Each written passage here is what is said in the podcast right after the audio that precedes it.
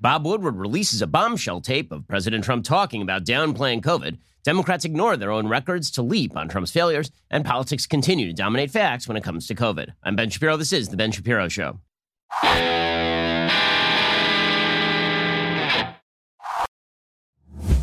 This show is sponsored by ExpressVPN. Stop putting your online data at risk. Get protected at expressvpn.com slash Ben. We'll get to all of the breaking news in just one moment. First, let's talk about the fact there's a lot of uncertainty in the market right now. You may have noticed the stock market moving up and down like a yo-yo. And that is not unexpected. I mean, what we are watching right now is a lot of new data being priced into the system, but times of great volatility, times of not knowing what to expect, those are times when you might want to diversify at least a little bit into precious metals. I've been telling you since 2016 to invest at least a little bit of your money in gold and to invest in gold with my friends over at Birch Gold. That was back when gold was 1300 bucks an ounce. Now it is hovering around historic highs. And look at what's coming around the corner, a presidential election. There could be urban unrest. There could be rural unrest. There could be multiple contentious seats in the Senate that could flip if Biden loses the election, do you really think the Democrats are going to let it go? If Trump loses the election and it's an arrow, do you think that things are going to go really, really great? Well, now would be a good time to think about that portfolio. If you haven't reached out to Birch Gold to diversify part of your IRA or 401k into a precious metals IRA, or just purchase a little bit of physical silver or gold from them, do it today. Text Ben to 474747. Get a free information kit on protecting your savings with gold. I've got gold. I trust Birch Gold. They're the people you should trust as well. Text Ben to 474747. Open a precious metals IRA today. Again, text Ben to 474747. Okay, so big news of yesterday and into today are the Woodward tapes. Bob Woodward has tapes of talking with President Trump. Now, first question Who in the hell thought it was a good idea for Trump to talk to Bob Woodward? Who in the hell thought that it was a good idea for Trump to ever talk to members of the press? See, Trump has this very bizarre relationship with the press where he really hates them because they mistreat him and because they lie about him, but also he loves them. I mean, really loves them and wants to talk to them all the time. And so this means that the White House press office is basically Woody in Toy Story 4 trying to prevent Forky from throwing himself in the trash. That is every day for the White House press office because they're out there just trying to message, just trying to get on message about Joe Biden and and riots in Kenosha and unrest and the economy teetering. And, and there's Trump out there just doing his thing, trying to throw himself in the trash. Trash! And just jumping into the trash like Forky from, from Toy Story 4. And if you're the White House press office, the, the comms office, you have to be incredibly frustrated at this point, especially because we are now two months out from an election. And you've got Donald Trump, as it turns out, doing 18 hours, 18 hours of on the record interviews with Bob Woodward. Now, I, I sort of understand the logic, I guess, I guess, in that Bob Woodward is a pseudo journalist. When I say pseudo journalist, I mean that the last several books he's written have come under serious question for decontextualizing comments and then recontextualizing them improperly. And, and he'll report rumors. He, he doesn't footnote his stuff. He's sort of famous for this. That Bob Woodward's books are, you know, seen as sort of inside stories of what's going on inside various administrations. But as Matthew Walther put it over at the week, the problem is that he'll just print rumor when he can't get the fact. He will print secondhand stories. And this is something Bob Woodward is famous for. So that means that if you want to stop him from doing that, you give him firsthand sourcing. Well, there's only one problem with that, which is that it doesn't dissuade him from violating things like on the record or off the record or on background versus on the record. And he'll just do whatever he wants to do. And letting the chick, eh, letting the fox into the henhouse is a really bad idea, particularly with President Trump, who is fond of overstating things and fond of saying silly things. He is a real estate magnate with a gift for puffery. In the real estate business, you're constantly puffing up the real estate. Isn't this the most beautiful island kitchen. Look at the open. Look, at the open floor plan. My God, I've never seen anything. Puffery is the nature of real estate, and Donald Trump is the nature of puffery. So Donald Trump has a couple of personality flaws that come out in nearly every interview, and they can make for a very toxic combination. Personality flaw number one the man has never admitted he was wrong ever. He is never wrong. According to Donald Trump, he has never had reason to repent before God. According to Donald Trump, he has never done a thing in his entire career that is wrong. And personality flaw number two, he engages in puffery. So everything is superlative. It's either the worst or the best. Is it spectacular or unbelievable or garbage? Right? There is no in between for President Trump. When you combine those two personality flaws, one, he's never done anything wrong, with two, his penchant for puffery, you end up with some very unfortunate quotes about COVID. And that is what happened here with regard to Bob Woodward's book. So there are two allegations that put together make for some toxic politics for Trump. Allegation number one is one that Woodward puts in the book. Apparently, he spoke with Trump on February 7th. His new book is titled Rage, of course. Apparently, Trump said to Woodward about COVID, quote, this is deadly stuff. In a series of interviews with Woodward, said CNN, Trump revealed that he had a surprising level of detail about the threat of the virus earlier than previously known. Pretty amazing, Trump told Woodward, adding that the coronavirus was maybe five times more deadly than the flu. Apparently, he also suggested that the virus was airborne at the time. Now, here is the thing about all the stuff that Trump was saying on February 7th. If Trump had come out publicly and said that the virus was airborne on February 7th, everybody rightly would have said that this was not actually this was not actually supremely telling because Donald Trump has said a lot of things about COVID, many of which are inaccurate. Okay, it turns out that the WHO did not declare that the virus was airborne until July. So if Trump had come out in February, like the beginning of February, and he said, okay, we need to shut down all of American society, the virus is airborne. How many people do you think would have gone along with that? The answer, pretty obviously, is zero, since about one week prior, the Democratic Party had opposed Trump even shutting down some travel from China. When you hear Democrats proclaim they would have done something very, very differently in February, the answer is no, you wouldn't have. Nancy Pelosi was out in Chinatown encouraging people to come on down February 24th. So we'll get to the Democratic response to all this in just one second. Okay, so he is on tape with Woodward on February 7th, where he said that the virus is dangerous and that it is, it is airborne and that it could kill a lot of people. Now, again, how much of that is Trump conveying what he actually knew and how much of that is Trump misconveying what he had heard? We've seen enough of his press conferences to know that he was constantly giving, you know, either best case or worst case scenario and nothing in between. There was never any moderate rhetoric coming from Trump about the about the virus. But he did on February 7th apparently say that it was airborne. And Woodward says this was a damning missed opportunity for Trump to reset the leadership clock after he was told this was a once in a lifetime health emergency. During a pre Super Bowl interview on Fox News February 2nd, Trump said we pretty much shut it down coming in from China. And two days later, during the State of the Union, Trump made only a passing reference to the virus. He promised, quote, my administration will take all necessary steps to safeguard our citizens from this threat. Okay, and then there is a, another tape that emerged a little bit later on. This would be March 19th. And in this later tape, Trump was asked by Woodward what changed between, you know, February and March where he really started to ramp up the rhetoric. Now, the normal answer here is the information changed. Right? That is the normal answer.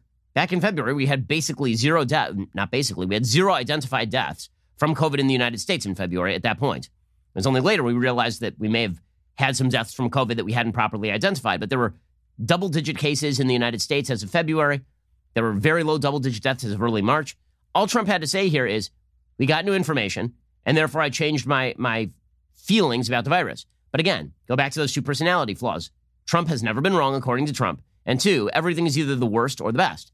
Well, that means that what you're about to hear him say fits well within his personality foibles. One, he has never been wrong at any point in time. He is omniscient and therefore knew from the very beginning how deadly this virus was, which leads him to have to now explain okay, if you knew it was that deadly, then why exactly didn't you talk about it? Which leads him to say, well, the reason I didn't talk about it is because I didn't want to panic everybody, which is a pretty weak excuse. I mean, honestly, if you knew that things were super duper bad back in February, you should have said so because Americans ought to be trusted with information. I don't care if you're a Democrat president or a Republican president. If you know really bad information that affects Americans, you have a responsibility to pass that along to Americans. It is not your job to tell us whether or not to panic. It is your job to tell us exactly what we are needing to know so we can make our own risk assessments.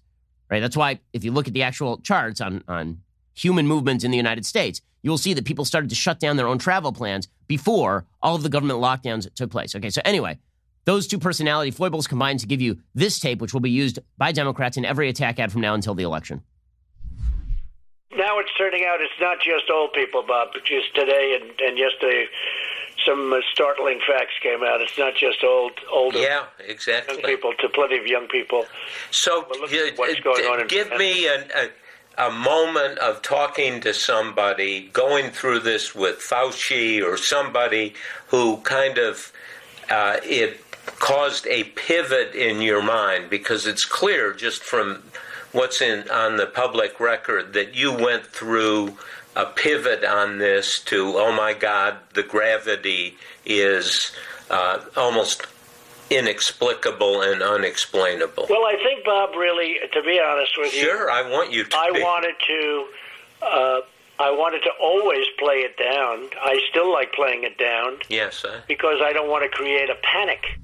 Right. Okay. So that is the last quote, right? I always want to play it down. I still like playing it down. Right. That is going to be the pull quote. They'll, they'll ignore the last part where he justifies it by saying that he didn't want to create a panic. By the way, that sort of rationale has been used also by Dr. Anthony Fauci when he said that people shouldn't mask because he didn't want to create a run on the masks.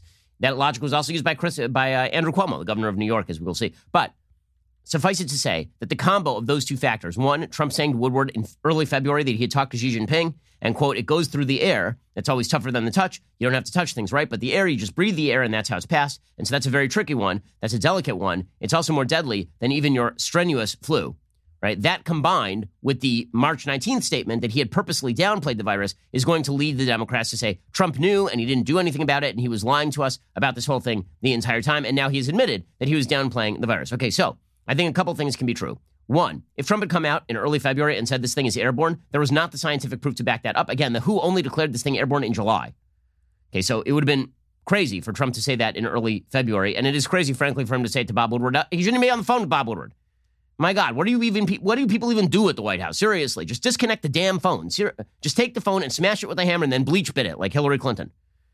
Okay, so that, that is number one. Number two, it is also true that the president should not have downplayed the virus. It was a major mistake for the president to have done that in February and March. A serious mistake, a political mistake, and in fact, a human mistake because you shouldn't be telling people to downplay particular threats when those threats actually threaten their lives, right? You shouldn't do that.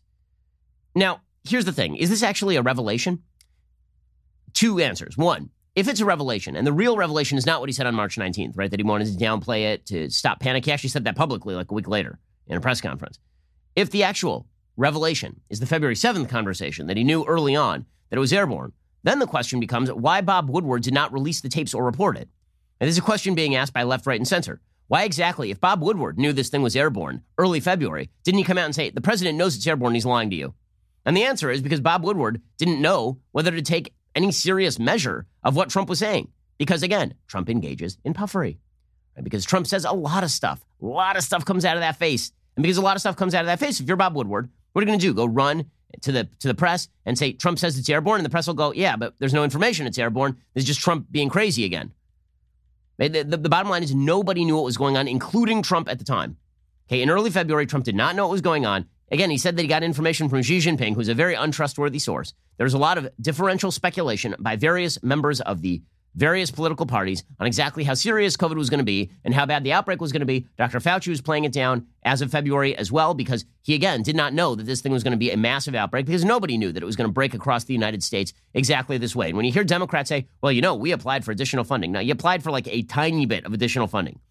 You applied for like a little bit of additional funding, funding that was so insufficient that actually the Republicans came back in early March and upped the amount of funding that you, that they appropriated for COVID fighting above what Democrats requested in February. Okay, so those are the tapes that are breaking across the media, and the media are going nuts over them, of course, because this is finally the tape that brings down Trump. This is the tape that brings down Trump. Now, a couple of things. One, everybody, I think, already baked in that Trump botched his rhetorical handling of the virus. Everybody, I think, has already baked that in. Does that mean that this isn't going to damage Trump? No, it is going to damage Trump and again, the phone call is coming from inside the house. If you're the White House comms office, you're just that that babysitter from the horror movie gets the call from the police that the call is coming from with that, within the house. You're just down the office from Trump. You're like, where are these leaks coming from? Then you look down the office and there's Trump on the phone. It's inexcusable. It is political malpractice. It is stupidity of the highest order. And I frankly don't care that Senator Lindsey Graham supposedly told Trump to talk to Woodward. Trump is a grown man. He's the president of the United States and he's in his 70s. At a certain point, you got to take responsibility for your own decision to speak with reporters. My goodness. Okay, so that is that that obviously is is high level stupidity. But will, will this come back to hurt Trump? Well, uh, the it hurts him in debate. It hurts him in ads. Realistically speaking, just assessing the politics of the situation, it hurts him in debate and it hurts him in ads. It hurts him in debate because if Joe Biden is sentient, then now Joe Biden has a real line of attack against Trump. He says you botched COVID, and Trump says Trump says you wouldn't have done anything differently, and he said, well, I certainly wouldn't have downplayed it for a month. You admitted to Bob Woodward that you downplayed it for a month because you didn't want people to panic. And in downplaying it, you didn't convey the actual threat level to the American people who you should trust, right? That's a pretty good line. So you'll see Biden use it. You'll also see this in every attack ad from now until the election, as I say. Okay, but is there really any content to it? We're going to assess whether there is anything that really adds here, whether this is in fact a bombshell or whether it's a restatement from Trump's own mouth of a case that actually he has already made fairly publicly. We'll get to that in just one second. First, let us talk about your safety and security. So there are a thousand reasons why protecting your home matters to you. And that's why Ring has security products for every corner of your home, inside and out. Here in LA, we are experiencing a low level crime wave, also a murder wave, but a low level crime wave. People stealing boxes from porches. And, and this happened to several of my friends. This is why you need Ring, because then you can turn that tape over to the police. You can also make sure that if somebody rings your doorbell, let's say they're ringing your doorbell to decide if you are home or not, because they would like to participate in a home invasion, well, then you can check to see who exactly is ringing the doorbell. You can speak to them as though you are home. Ring is fantastic. It keeps an eye on everything on your property. It prevents bad things from happening on your property because you are now in control of the security on your own property. You can see and speak to whoever is at your door from anywhere with video doorbells. You can keep an eye on every corner of your home with easy to install indoor and outdoor cams. You can protect your whole home with Ring Alarm, a powerful, affordable whole home security system you can easily install yourself. I have Ring at home, of course, and I've been using it for years because I care about the security of my family. Get a special offer on the Ring Welcome Kit at ring.com slash Ben. It comes with the Ring Video Doorbell 3 and the Chime Pro, the perfect way to start your Ring experience. Plus, free two-day shipping. Go to ring.com slash Ben again. That is ring.com slash Ben. Okay, so right now, basically, I, I, think we are now participating in a multiplayer game of, of gaslighting. Every single person who's involved in the story is gaslighting. Bob Woodward did not know early February the thing was airborne. He didn't believe Trump that this thing was that serious. Otherwise, he would have revealed the story, right? He has even said that he didn't come forward with the story at this point because he literally did not know that it was a big story at that point. So Woodward is has answered these particular questions. And Woodward's answer, he said, he did not have any signed agreement or formal embargo arrangement with Trump or the White House to hold back their conversations. He said, I told him it was for the book, but as far as promising it not to publish in real time, I didn't do that. He said his aim was to provide a fuller context than could occur in a news story. I knew I could tell the second draft of history, and I could tell it before the election. Also, he said that there were two problems with what he heard from Trump in February that kept him from putting it in the newspaper at the time. One, he didn't know what the source of Trump's information was. It wasn't until months later in May that Woodward learned it came from a high level intelligence briefing in January that was also described in Wednesday's reporting about the book. Now, note, Democrats had the same high level briefing in mid February. So top Democrats knew everything Trump knew by mid February. In February, what Trump told Woodward seemed hard to make sense of, the author said. Back then, there was no panic over the virus. Even toward the final days of that month, Fauci was publicly assuring Americans there was no need to change their daily habits. And he says, the biggest problem is I didn't know if it was true. Well, that's right. Okay, that is correct. So Woodward is basically acknowledging that Trump didn't know what he was talking about because Trump very rarely knows what he is talking about when it comes to statements of facts. Right? This is one of the reasons why his press conferences, as soon as he got off script, devolved into kind of utter chaos and a and a bizarre sort of weird Benny Hill routine. Okay, that that's because again, Trump is not the greatest conveyor of or purveyor of fact. And this has not stopped anybody from jumping to the to the conclusion they wish to jump to, which is that Trump knew full well how bad things were in early February, and then he lied about it. Okay, that is not correct. Okay, let's go through, first of all, what Trump's comments look like, and then we'll parallel them with what exactly Andrew Cuomo's comments looked like. Because as you will see, they're kind of parallel. Right? Everybody was kind of figuring this out at the same time. So the basic story here, which is that Trump knew in February, early February, everyone was going to die from the virus, and then he lied about it. So to what end exactly? Nobody knows. Right? What, what exactly was the end of it? I, have yet to hear an excuse for why this would happen. It's sort of like when, when the left claimed that Bush lied to, to lie America into war in Iraq. Why? To, to what end? So that we could get involved in a, in a quagmire war for, for a decade? What, what, what exactly was the purpose? If Trump was lying about the virus, knowing, right? Not that he made a mistake, not that he botched it by downplaying it, right? That all of that is fair game. That he lied about it, that Trump lied in order to do what? Seriously, in order to do what? So he knew early February that COVID was going to kill everybody. And then he was just like, I'm going to downplay it for fun. Like, why? To, to increase the stock market? But as soon as the, the news broke, the stock market was going to crash. Why? To uphold his electoral possibilities? As soon as COVID hit, it was going to be obvious that Trump had misstated the case, and that was going to hurt him politically. So, what would be the purpose of the lie? Again, I think we ought to distinguish between people saying dumb crap, which, again, is a hallmark of this administration, and lying outright. That he is not he was not lying about COVID. Okay. And by the way, you know who says he was not lying about COVID? I'm not the one saying he was not lying about COVID. Dr. Anthony Fauci says he was not lying about COVID. So here is Dr. Anthony Fauci last night saying there wasn't any discrepancy between what we told Trump and what he told the press. I may not be tuned in to the right thing that they're talking about, but I didn't really see any discrepancies between what he told us and what we told him and what he ultimately came out publicly and said. I didn't get any sense that he was distorting anything. I mean, in my discussions with him, they were always straightforward about the, the mm-hmm. concerns that we had. We related that to him. And uh, when he would go out, I'd hear him discussing the same sort of things. Okay, so there's Fauci basically downplaying the accusations by Woodward. Right? Fauci was specifically asked, "Do you think that Trump conveyed bad information to the public?" And Fauci was like, "No." And not only that, Fauci says when I told Trump to shut it down, he did shut it down. Right? He listened to me. Here's Fauci. The first and only time that Dr. Birx and I went in and formally made a recommendation to the president to actually have a quote shutdown in the sense of not really shutdown, but to really have strong mitigation. We discussed it. Obviously, there would be concern by some that, in fact, that might have some negative consequences. Nonetheless, the president listened to the recommendation and went to the mitigation. Okay, so Fauci himself has already kind of debunked Woodward's story. But let's go through the actual timeline here because the case Democrats are making is that they would have handled it differently and they handled it right, and it was all Trump botching it. So let's begin with Trump's comments, and we'll see how his comments evolved over time. And there's no question that he did, in fact, downplay the virus all the way until basically mid March. Right, here was President Trump, January 22nd, saying that we have this under control. Have you been briefed by the CDC? I have. Are there words about a pandemic at this point? No, we're not at all, and uh, we're we have it totally under control. It's one person coming in from China, and we have it under control. It's uh, going to be just fine. On February 7th, President Trump tweeted that the Chinese government had it under control.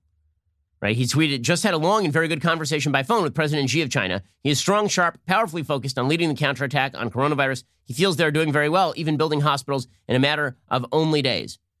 Right? Not only that, but he will be successful, especially as the weather starts to warm and the virus hopefully becomes weaker and then gone. Great discipline is taking place in China as President Xi strongly leads. Will be a very successful operation. We're working closely with China to help. Right? This is the same day that Woodward said that Trump called him up and started talking about how the thing was airborne and how it was going to kill everybody and it was super dangerous. Okay, those two conf- those two messages are not in conflict, by the way. Trump could have thought all that and also thought that the Chinese government was actually going to be successful in shutting it down. February 10th, Trump went on it record. He said, "When the weather gets warmer, it's going to go away." Here's Trump February 10th at a rally. By the way, the virus, they're working hard. Looks like by April, you know, in theory, when it gets a little warmer, it miraculously goes away. I hope that's true. Okay, then February 26th, President Trump reiterated, he said, We're very ready for this, and the risk is low. The number one priority from our standpoint is the health and safety of the American people, and that's the way I viewed it when I made that decision. Because of all we've done, the risk to the American people remains very low. But we're very, very ready for this, for anything, whether it's going to be a uh, breakout of larger proportions or whether or not we're. Uh, you know, we're at that very low level. Okay, February 29th, President Trump said, please don't incite panic, right? So this is the first time you've heard this sort of language from Trump where he says, listen, we're taking it seriously, but please don't incite panic, which exactly is what he said. I mean, he, like, again, he said what he said to Woodward out loud, like prior to that. Here he was on February 29th saying it. I'd like to just ask and uh, caution that the media, we would respectfully ask the media and politicians and everybody else involved not do anything to incite a panic because there's no reason to panic at all. Uh, this is something that is being handled professionally. Okay, March 9th, Trump tweeted out comparing it to the flu again. Right, so he, he tweeted out last year 37,000 Americans died from the common flu. It averages between 27,000 and 70,000 per year. Nothing is shut down. Life and the economy go on. At this moment, there are 546 confirmed cases of coronavirus with 22 deaths. Think about that. And then finally, on March 30th, President Trump was asked again about this in an interview on Fox News, right, was broadcast on Fox News, and he was asked about exactly why he had sort of not spoken with tremendous seriousness about coronavirus early on. And he said, I didn't want anybody to panic. So basically, all of the revelations in Woodward's book were out there in public view. So this isn't really a revelation. Here was Trump. This would have been March 30th. The statements I made are I want to keep the country calm. I don't want panic in the country. I could cause panic much better than even you. I could do much, I would make you look like a minor league player. But you know what? I don't want to do that. I want to have our country be calm and strong and fight and win, and it will go away. Okay, so again, that was Trump on March 30th. So all that sounds like downplaying, downplaying, downplaying. Don't panic, don't panic. And now I'm taking it seriously, right? That that again, everything that he said to Woodward behind the scenes, he was also saying out loud in front of the scenes because this is also typical Trump, right? Third rule of Trump: anything you say behind the scenes will eventually be let out in public by Trump. In a second, we're going to see that the Democrats mirrored this exact pattern. Okay, this is not just Trump. The Democrats mirrored this exact pattern. For all the talk about they were on top of this and Trump's response was criminal and he was lying, The Democrats were doing the exact same thing. Again, this doesn't mean anybody handled it right. It just means everybody handled it wrong. We're going to get to this in one second. First, you know how strongly I believe in individual liberty and personal responsibility. Our founding fathers knew these were the cornerstones of a great civilization, which is why they believe that the Second Amendment was necessary in order to protect our rights, our right to protect ourselves, protect our rights, protect our families. That said, if you're going to own a rifle, it's an awesome responsibility, and building rifles is no different. That's why I am impressed with Bravo Company Manufacturing. The people at Bravo Company MFG, they support the right of responsible private individuals to have the access and ability to employ the same tools as civilian law enforcement as a means of defending ourselves, our loved ones, our communities, and our freedoms should a threatening situation ever arise. BCM assumes that when a rifle leaves their shop, it will be used in a life or death situation. The rifles are not made for target shooting or for hunting. Primarily, they are made so you can defend yourself and defend your rights. As an American, you have the luxury of living in a free society where you can improve your life. Every American is responsible for questioning, debating, confronting the issues that affect our lives. And if, God forbid, your life is threatened, you're responsible for protecting your own life as well. This is the first and foremost primary right that adheres to you as a human being, and BCM is out to protect it. To learn more about Bravo Company Manufacturing, head on over to BravoCompanyMFG.com. You can discover more about their products, special offers, upcoming news. That is BravoCompanyMFG.com. If you need more convincing, find out even more about BCM and the awesome people who make their products at YouTube.com slash Bravo Company USA. And that's Bravo Company BravoCompanyMFG.com. So, Naturally, the Democrats have responded and the media have responded to the news of President Trump's revelation here with shock and awe. They can't believe it. Carl Bernstein, who literally just walks around saying that uh, that everything is worse than Watergate, says, "Wait for it, wait for it. This is worse than Watergate." Here's Bernstein explaining this is worse than Watergate. It's going to be very hard to see how uh, this cannot be addressed by Republicans in particular and their candidate for president of the United States. The last time this happened, uh, during Nixon's, the end of Nixon's presidency, the Republican leadership, including Barry Goldwater, the 1964 nominee of his party for president, went to the White House and told Nixon he had to resign. And the facts here are even graver than in Watergate. Okay, all Bernstein has done for his entire life is just say Watergate over and over because it's his big accomplishment. But at a certain point, the high school quarterback is going to have to get a new career. I mean, seriously, like you just said, it's worse than it's not worse than Watergate. It's not worse than Watergate, as we will see. Every Democrat downplayed this thing, and they did, and nobody knew how bad this was going to be. And again, I, I don't even understand the implication. The implication is supposedly that Trump lied about this, that he outright lied. The implication is that, not, not, again, not that he botched it, not that he made a mistake, not that he has a congenital habit of downplaying bad news and upplaying good news, which he does but that he actively lied about COVID, that he knew it was going to kill tons of people, and then he lied to the American public so that what, more people would die and the economy would get worse and he would lose all faith in the presidency? Like it makes no sense at all to suggest, you know, first degree lying here, purposeful lying. In any case, CNN went nuts on this as well. So CNN's Brianna Keilar cut off Kayleigh McEnany because Kayleigh McEnany suggested that um, that in fact the president had not downplayed the virus, which of course is not true. The president has now admitted on tape to downplaying the virus. Here was uh, Kayleigh McEnany uh, and being cut off by CNN. We didn't want to, there to be a huge crash and panic. He expressed calmness from this podium, but he has always taken it seriously, and the response, an unprecedented response, really reflects that. Yes. So thanks, Kayleigh. Um, I wanted to ask you about the AstraZeneca trial. So does that throw a spanner in the works that they've halted those trials in terms of getting a vaccine? All right. That was a press secretary at the White House lying. Oh, well, there's some solid media coverage right there because it's not the job of the press secretary to spin. Apparently, press secretaries never spin, except for the ones who work for Trump. Other than that, they are absolute truth tellers, unvarnished, unglossed truth from press secretaries ranging from Jay Carney to Robert Gibbs, all the way back to Ari Fleischer, sure. CNN's Pamela Brown then grilled Senator John Kennedy from, from Louisiana, asking how he could be okay with this. Here's how this went. Let me say a word about. Uh about this infatuation in Washington with who said what to whom. I learned pretty quickly but, up here. No, Senator, I'm sorry. I'm not going to let you do this. Okay, this is. I understand there's so much politics right now. We're two months away from an election, but this is life and death. You had 5,000 people that have died in, in Louisiana from coronavirus. Republicans mm-hmm. are reluctant, as you are now, to ever criticize this president. But as a human being, how can you be okay with this? Okay, again, what is it that people are supposedly okay with?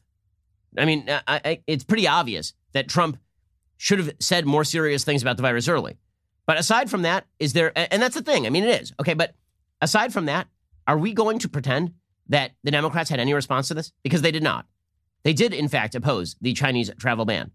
The amount of spending they proposed to spend on this thing was like a billion dollars. One billion. Okay, we ended up spending seven trillion on it, minimum.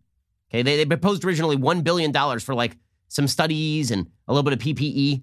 When they say that if Trump had taken it more seriously, everybody would have masked up in February, nonsense. The CDC was legitimately telling everybody not to mask up in February. So, what exactly would have changed here? So, I've heard a couple of recommendations as to what would have changed. We should have done better with the PPE. We should have ramped up PPE production. Okay, there's only one problem. China had a monopoly on PPE production, and they were util- and, they, and they'd seized all of it. So that's problem number one. Number two, if Trump had taken it more seriously, maybe people would have started sheltering in place a little bit earlier. But Democratic mayors and governors didn't tell anybody to shelter in place earlier either. And in fact, Democratic legislators who knew full well what was going on because they were getting the same intelligence briefings on this stuff that Trump was, they were spending most of February downplaying the thing as well. I mean, Dr. Fauci was downplaying it into late February.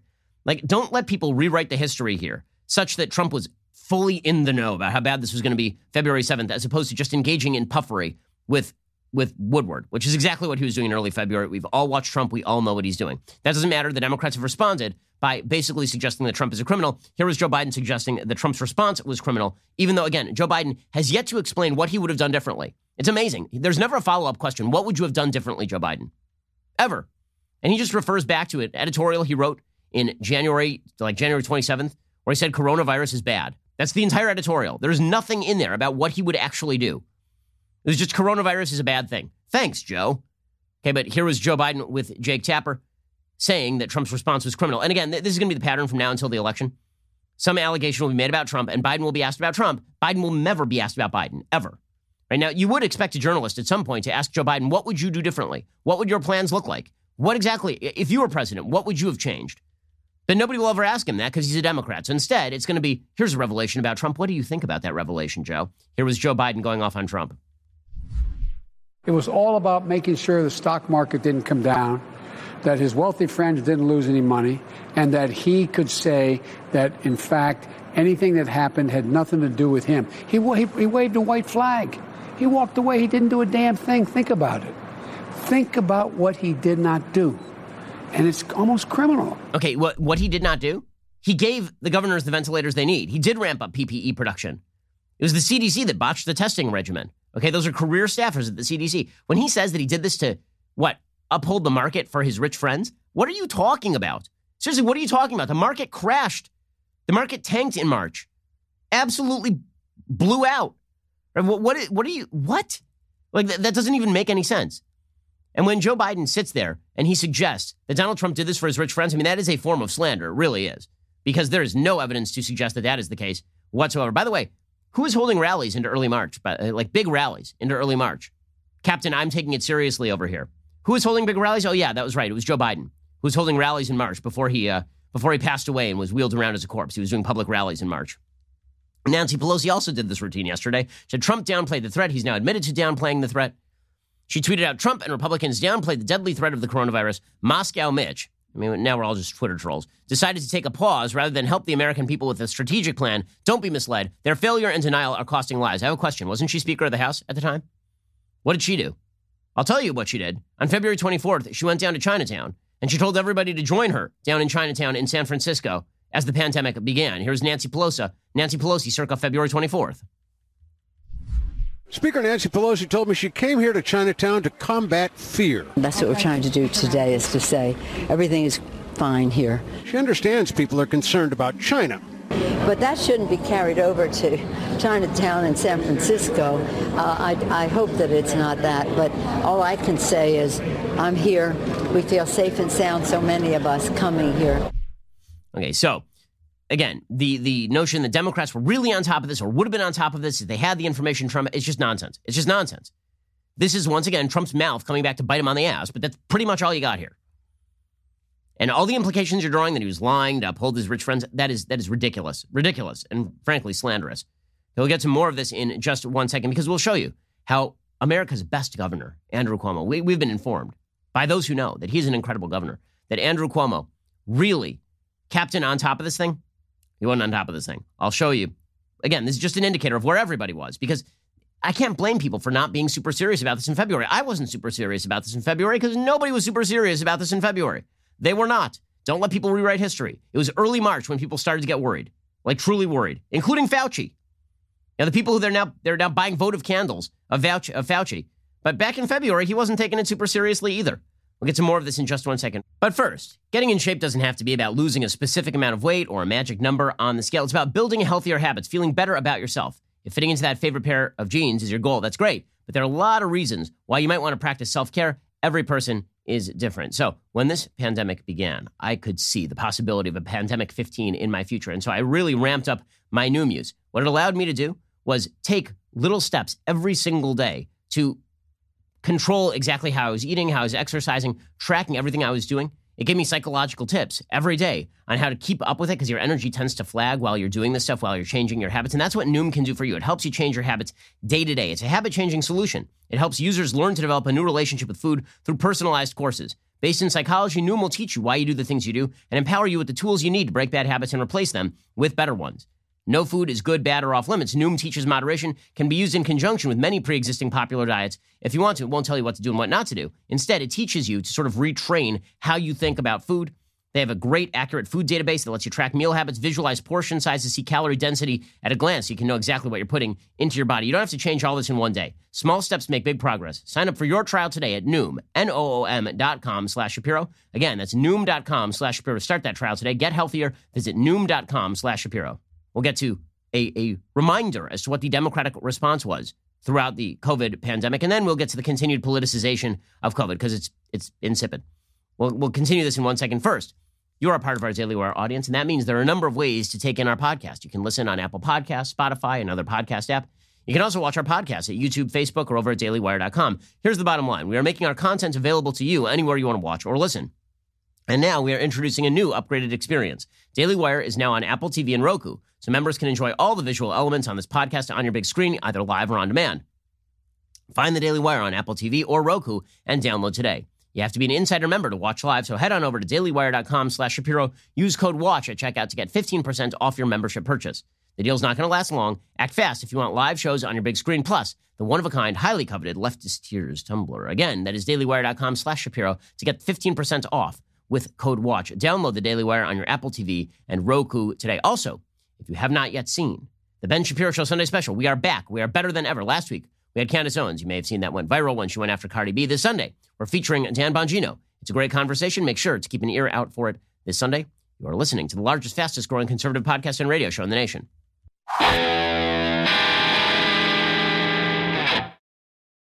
Alrighty, so how do Democrats respond to this? Again, this is the big question if Trump supposedly blew this, right? If Trump knew all the way back when that in order for Democrats to claim that Trump did something super wrong here, he didn't just blow it, they have to claim two things. One, either that they knew and they would have handled it better, which they can't claim, or two, that Trump knew and he lied. Trump knew and he lied is what they're going for with this Woodward revelation. But again, the evidence ain't there. That Trump knew it was airborne, that Trump knew it was super dangerous. Just because he said to Woodward what he had heard from Xi Jinping February 7th, that's called Trump mouthing off. He does that crap all the time.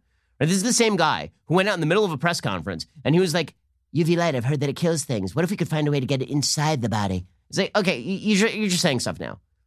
Like, uh, it's amazing to me how many people will take Trump absolutely, literally, and seriously. And again, I get this all the time. You took Obama literally. Yes, because Obama was a literal, serious person. I'm sorry to tell you this, but I'm not going to treat Donald Trump the same way that I treat Barack Obama because they don't think the same, they don't act the same.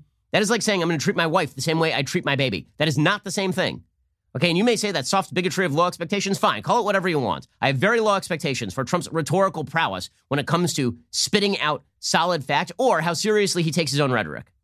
And I think that the record will back me on this. Okay, that doesn't mean that Trump is a bad president. It doesn't mean that Trump hasn't done a great many things that I like as president of the United States. It doesn't even mean that I don't plan on voting for him. It does mean that if you're asking me to take his comments with tremendous seriousness, I don't know what world you're living in. And why? Why would I? What evidence do I have? Uh, this is a man who today, today, tweeted out that Kim Jong un, I hope he's feeling better. He's a real fighter. Like, what in the world is going on? Trump tweeted out moments ago Kim Jong un is in good health. Never underestimate him. Never underestimate Kim Jong un. Like, that's the guy I'm supposed to take super. Like, how do you how do you muster the outrage on a day after day basis? How? Like, I understand mustering outrage at somebody who actually has the capacity for intent, but how do you muster outrage at, at Donald Trump, who just says things, who suffers from tremendous, tremendously serious logorrhea? How do you, how, okay, in any case, the other case the Democrats could make is that they, they would have treated this better or they did treat this better, and that's just a lie. So let's track the rhetoric of Andrew Cuomo, the greatest of all governors. Right? We've already said that Nancy Pelosi is saying, well, we, I, we were taking it very serious. Eh, Feb, late February, Nancy, you were out in Chinatown. You've already heard Joe Biden saying that he was taking it super seriously. Early March, he was out doing rallies until the actual shutdowns. So let's trace Andrew Cuomo. How did he do, rhetorically speaking? Well, here is Andrew Cuomo, the governor of New York, on February 2nd, explaining there is no reason to panic. We've been through situations like this before. We're very proactive. Uh, I don't take anything for granted. Um, precaution is always the best practice. Preparedness is always the best practice, and that's what we do here in New York. At the same time, we have to keep this in perspective. There is no reason to panic. Uh, there's there's uh, no reason to have an, an inordinate amount of fear about this situation. Okay, fast forward a month. Has much changed? The answer is no. Here's Andrew Cuomo on March 2nd. Remember, this is when Democrats are saying that we're taking it super seriously and Republicans are not. Here's Andrew Cuomo March 2nd saying we have a great healthcare system. It's not going to be that bad here. And don't worry, we'll take care of the nursing homes. How has this comment not come back to haunt Andrew Cuomo, considering 11,000 people died in nursing homes because he was shipping elderly COVID ridden patients back into nursing homes? Here's Andrew Cuomo circa March 2nd. We think we have the best healthcare system on the planet right here in New York. Amen. So uh, when you're saying what happened in other countries versus what happened here, uh, we don't even think it's going to be as bad as it was in other countries. Uh, we are fully coordinated, we are fully mobilized. This is all about mobilization of a public health system that is going to be primarily senior citizens, people who are debilitated, and we're going to have a special effort for our nursing homes, etc. Okay, then the next day, he says, by the way, we can't contain the spread, but we shouldn't be too concerned about the fact that we can't contain the spread. Again, this is March 3rd. Okay, this is not February 7th. This is not January. This is March 3rd. You cannot contain the spread. You can slow it, you can limit it, but you can't contain it. That isn't a cause for anxiety either, because, well, what happens when a large number of people get infected? Which you're going to see a spread. By the way, I said uh, two weeks ago it's just a matter of time before we see our first case. Then we saw our first case. I said yesterday, you will see a case of community spread. Here we are today. There's a case of community spread. Okay, so again, it, it took another week and a half for him to start taking it seriously, and it took him another three weeks to fully shut down the state of New York. So many things can be true simultaneously. Trump botched the rhetoric. Trump shouldn't have taken it lightly in terms of how he spoke about this publicly. Democrats had no plan. They presented no plan, and nothing really fundamentally would have changed if a Democrat had been president. Democratic governors botched this thing royally, including Andrew Cuomo. Is it a bombshell, or is this just another revelation of stuff that we already knew? The answer is the latter. It is not, in fact, a bombshell. And I did that at length because I think it is important for people to recognize how the media spin up what is a thing we already knew, namely Trump says stuff and that he was saying silly stuff about COVID and, and he should have taken this more seriously in February and March. Okay, how they spin that up into a new scandal just two months before the election at the behest, presumably, of the Biden campaign, and then allow Biden to get away with public statements like Trump did this in order to re- in order to increase the stock market, which is just conspiratorial nonsense of the highest order. Now, this is also relevant because the politicization of COVID continues. Right? We are continuing to watch the politicization of COVID, and some people are making this perfectly obvious. So Barbara Ferrer is the LA County health official who's been in charge of COVID policy. She was caught on a phone call explaining full out that uh, the schools would not be open until after the election, which sounds just a little political, does it not? So we uh, don't realistically anticipate that we would be moving to either tier two or to reopening uh, K through 12 schools at least through uh, at least until after the election, after, you know, in early November. Like when we just look at the timing of everything, it seems to us a more realistic uh, approach to this would be to think that we're going to be where we are now until uh, we get after, until we, we are done with the elections. Okay, so the I mean, this is very political, and, and and the media coverage of COVID is very political. So, for example, there's a story from the Associated Press called "Teacher Deaths Raise Alarm as New School Year Begins."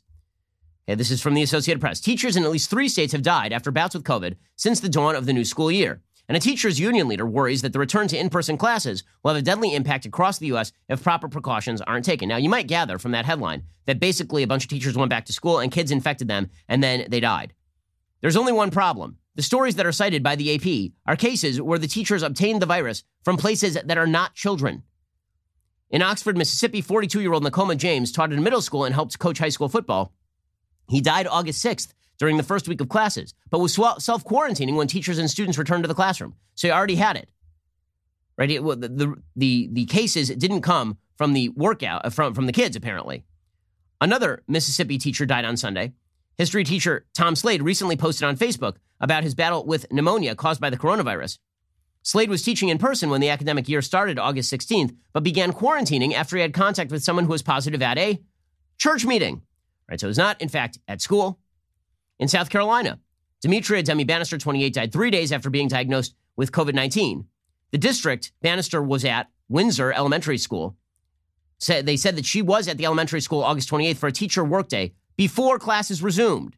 Before classes was resumed. In-person classes started August 24th, but she was already hospitalized by then. So, um, why are so? So the suggestion is that schools opening is going to be the the big vector of transmission. That's three cases cited by the AP of teachers dying, none of whom obtained this thing at school, apparently, or if they did, it was from adults. Okay, that is biased media coverage in the extreme. In the extreme. And meanwhile, speaking of biased media coverage in the extreme, the media are making hay out of the fact that the AstraZeneca trial has been put on hold. They are suggesting this is because of an unexplained side effect. That is not what happened here. What happened is that somebody who was in the control group, uh, was somebody who was, who was taking the vaccine, not in the control group, somebody who was taking the vaccine in the vaccine group, came down with something. They don't know whether it was linked to the vaccine yet or not. But the scare tactic is, well, maybe they've identified a grave side effect that causes them to cancel the trial. That is not the way this works. Okay, they called it a routine action. Quote, this is Francis Collins, director of the National Institutes of Health. The announcement yesterday about the AstraZeneca vaccine is a concrete example of how even a single case of an unexpected illness is sufficient to require a clinical hold for the trial in multiple counties. Okay, so the but the media played this as though this was an unexplained side effect. In fact, in fact, AstraZeneca spokesman Brendan McAvoy said the event is being investigated by an independent committee. It is too early to conclude any specific diagnosis. So it is unclear whether this is even linked to the vaccine at this point, but the media ran with that anyway to, to suggest that the vaccines are not going to work. We have also seen, we've also seen the media continue to trot out this ridiculous Sturgis study suggesting that there were 267,000 COVID cases and $12.2 billion in public health costs attached to the Sturgis motorcycle rally in South Dakota. It's nonsense. I mean, it's, it's ridiculous. The Washington Post reported like a week ago that there were 260 confirmed cases connected to Sturgis. According to the Wall Street Journal editorial board, many in the media and various health stages warned that the motorcycle rally represented a worst case scenario for a super spreading event. It would be surprising if the rally didn't lead to at least some new COVID cases. It's impossible to know how many because there's no data on how many attendees or their close contacts later tested positive. But don't worry, the modelers showed up. So, what exactly did they do? Well, they analyzed the anonymous cell phone data of attendees, and then they compared case trends in counties with high, moderate, and low numbers of attendees. They found that cases increased by 3.6 to 3.9 percent, 3.6 to 3.9, sorry, per 1,000 in South Dakota in the three weeks after the rally, translating to between 3,185 and 3,441 more cases statewide.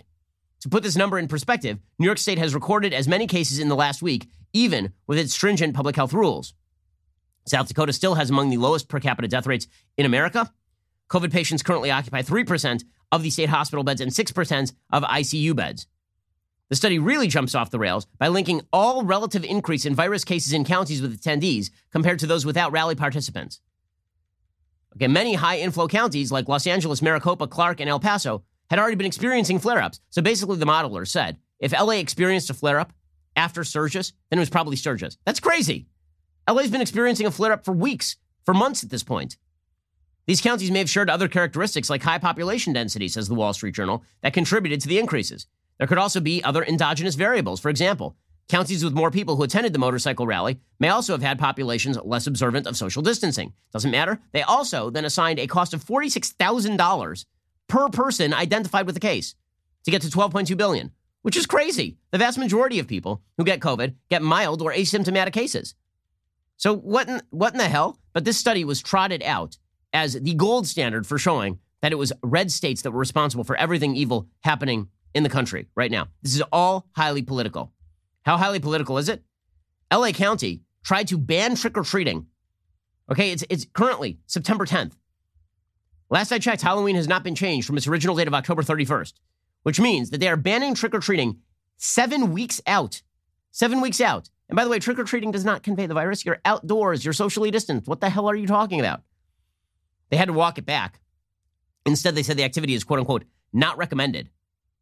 Door to door trick or treating is not recommended because it can be very difficult to maintain proper social distancing on porches and at front doors. Ensure that everyone answering or coming to the door is appropriately masked to prevent disease, and because sharing food is risky. Okay, first of all, you're generally sharing like packaged candy. You know, we're not Halloween celebrators in the Shapiro family, but we do leave out like a bucket of candy for the kids. Everybody can do that. This is not that difficult. The, the county is also advising against trunk or treating that is going to a car, car to car to receive candy. So they tried to cancel this, and then the cops were like, you know what, we're not enforcing this. And then they had to walk it back. So really, really well done. Everybody is doing a great job with all of this. Okay, meanwhile, it is worth noting that uh, there are some other takeaways from the Woodward book that have been making some news. Some of the takeaways from the Woodward book that have been making some news. Well, there's some revelations about things that people supposedly said that they've now denied. So they suggest that Dr. Fauci said that Trump has no attention span, which, by the way, Trump has no attention span. I mean, I'll just say it straight out. I, I, I don't get the impression Trump has a very long attention span, do you? Not from his uh, Twitter account. Uh, apparently, Fauci also suggested uh, that Trump didn't really follow the data all that well, which, again, we kind of knew, considering that we already knew that he has like shrunk his intelligence briefings down to a single page. In any case, Fauci was asked about this on Fox News, and he said, I didn't say any of that. According to the Washington Post, Fauci at one point tells others that the president, quote, is on a separate channel and unfocused in meetings with, quote, rudderless leadership, according to Woodward. His, quote, his attention span is like a minus number, Fauci said, right. according to Woodward. His sole purpose is to get reelected. Right. Um, is that correct? You know, if you notice, it was others have said that. Yeah. So, you know, you should ask others. I don't recall that at all.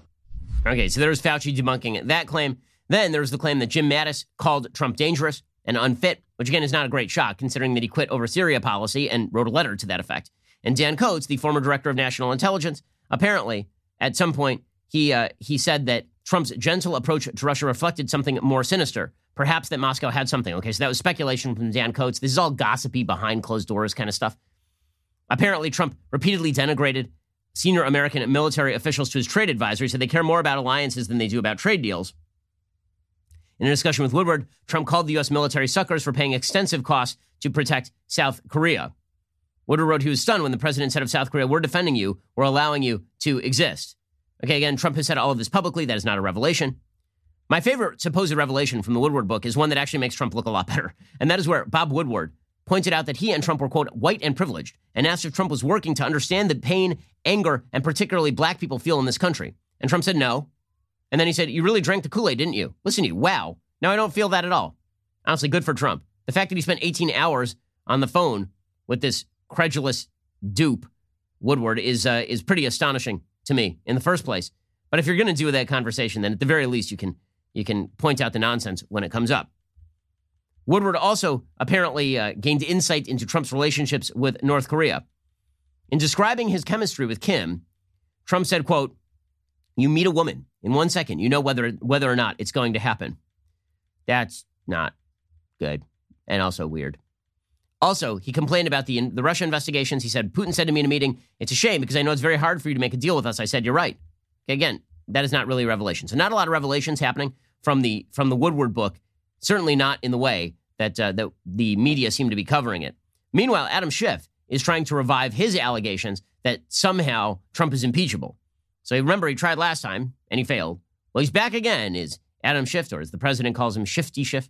He is back again. Now he has announced that as part of its ongoing investigation into the DHS and the Office of Intelligence and Analysis, the committee received a whistleblower reprisal complaint alleging serious wrongdoing by officials at the department and reprisal against former I&A Acting Undersecretary Brian Murphy for making protected disclosures. After receiving the complaint, Schiff sent a letter requesting Murphy appear for a deposition.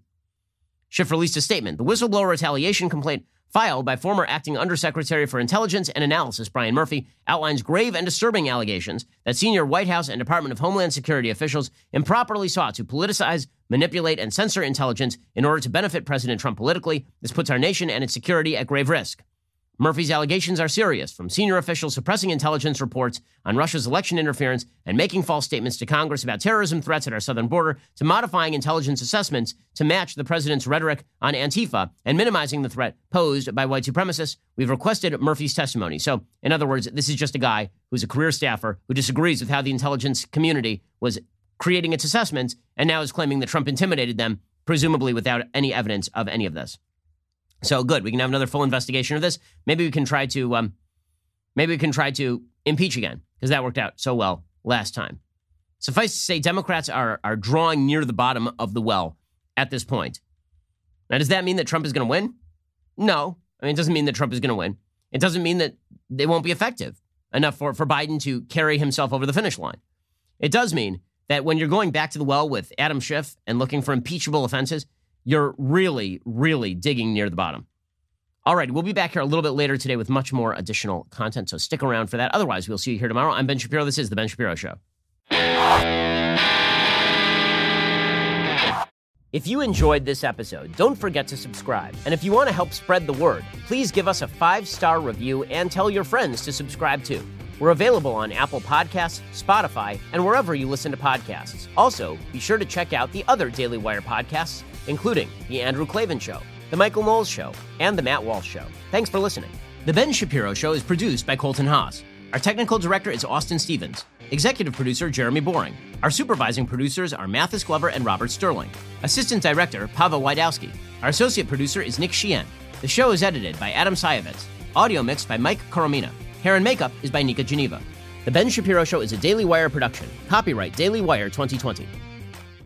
Hey everyone, it's Andrew Klavan, host of The Andrew Klavan Show. Another bombshell in the mainstream media's air war against democracy. This time, Bob Woodward reveals an amazing story about Donald Trump that Donald Trump announced himself about six months ago. They never stop. We'll talk about it on The Andrew Klavan Show. I'm Andrew Klavan. Did you know that a baby's heart begins to beat at just three weeks? At five weeks, it can be heard on ultrasound. In some cases, the heartbeat can be the baby's only defense in the womb, which is where preborn steps in. Preborn rescues 200 babies every day from abortion simply by providing moms with free ultrasounds that allow her to hear her child's heartbeat and see their perfectly formed body in the womb. By six weeks, the baby's eyes are forming. By 10 weeks, a baby is able to suck his or her thumb. Preborn needs our help to save these precious souls. For just 28 bucks, you could be the difference between the life or death of a baby. If you become a monthly sponsor, you'll receive stories and ultrasound pictures of the lives you helped to rescue. All gifts are tax deductible. 100% of your gift donation goes toward saving babies. To donate, dial pound 250, say keyword baby. That's pound 250 baby, or go to preborn.com slash Ben. That's preborn.com slash Ben. Go check them out right now. Preborn.com slash Ben. It's the best thing you're going to do today or maybe ever. Dial pound 250, say keyword baby to start saving children today.